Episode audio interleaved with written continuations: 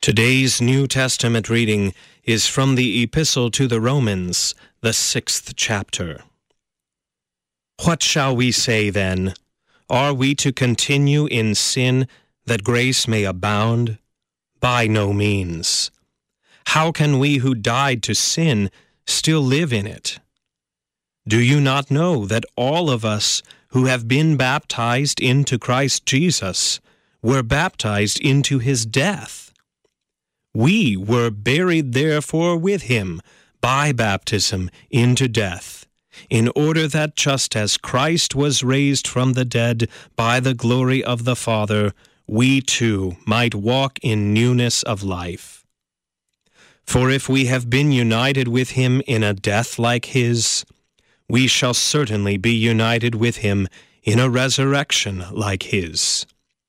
We know that our old self was crucified with him, in order that the body of sin might be brought to nothing, so that we would no longer be enslaved to sin. For one who has died has been set free from sin. Now, if we have died with Christ, we believe that we will also live with him. We know that Christ, being raised from the dead, will never die again death no longer has dominion over him. For the death he died, he died to sin once for all. But the life he lives, he lives to God. So you also must consider yourselves dead to sin, and alive to God in Christ Jesus. Let not sin therefore reign in your mortal body, to make you obey its passions. Do not present your members to sin as instruments for unrighteousness, but present yourselves to God as those who have been brought from death to life, and your members to God as instruments for righteousness. For sin will have no dominion over you, since you are not under law, but under grace. What then? Are we to sin? Because we are not under law but under grace? By no means. Do you not know that if you present yourselves to anyone as obedient slaves, you are slaves of the one whom you obey, either of sin, which leads to death, or of obedience, which leads to righteousness? But thanks be to God that you who were once slaves of sin have become obedient from the heart to the standard of teaching to which you were committed, and, having been set free from sin, have become slaves of righteousness. I am speaking in human terms because of your natural limitations. For just as you once presented your members as slaves to impurity and to lawlessness leading to more lawlessness, so now present your members as slaves to righteousness, leading to sanctification. For when you were slaves of sin, you were free in regard to righteousness.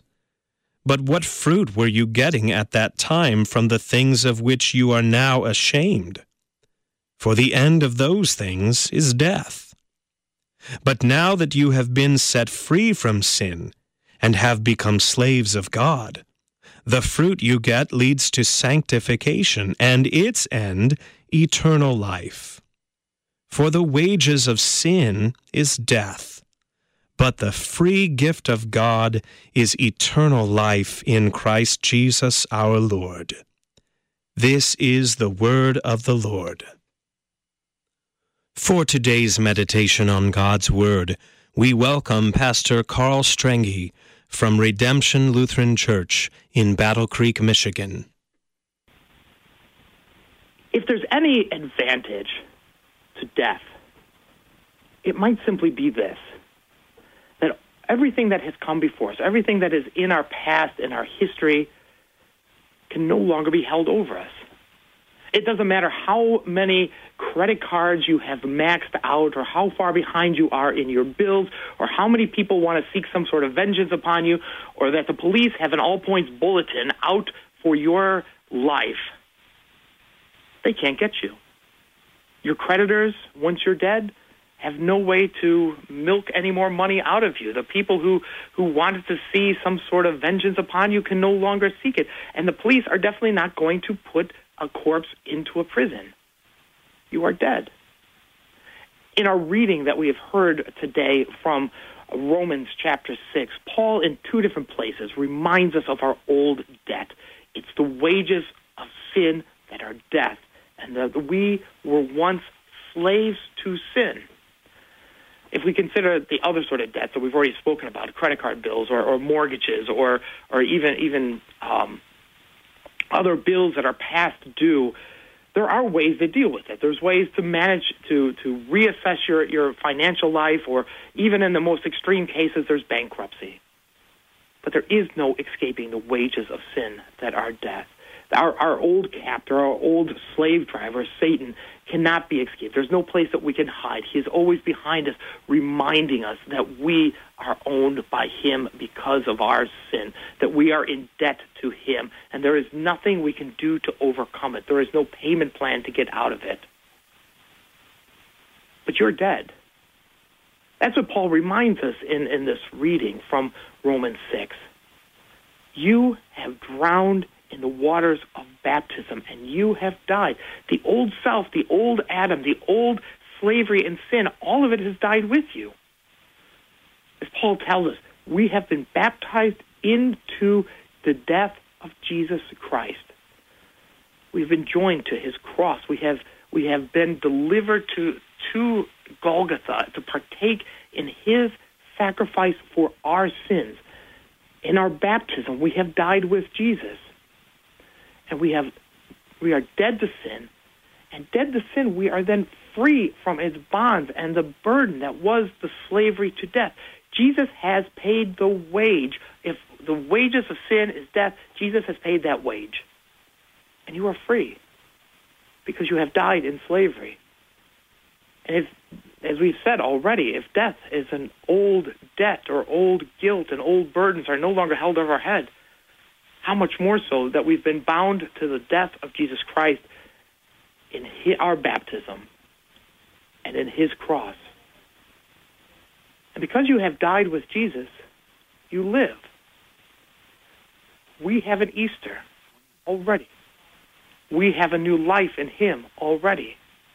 And there's almost a paradox in there. We live because we have died with him.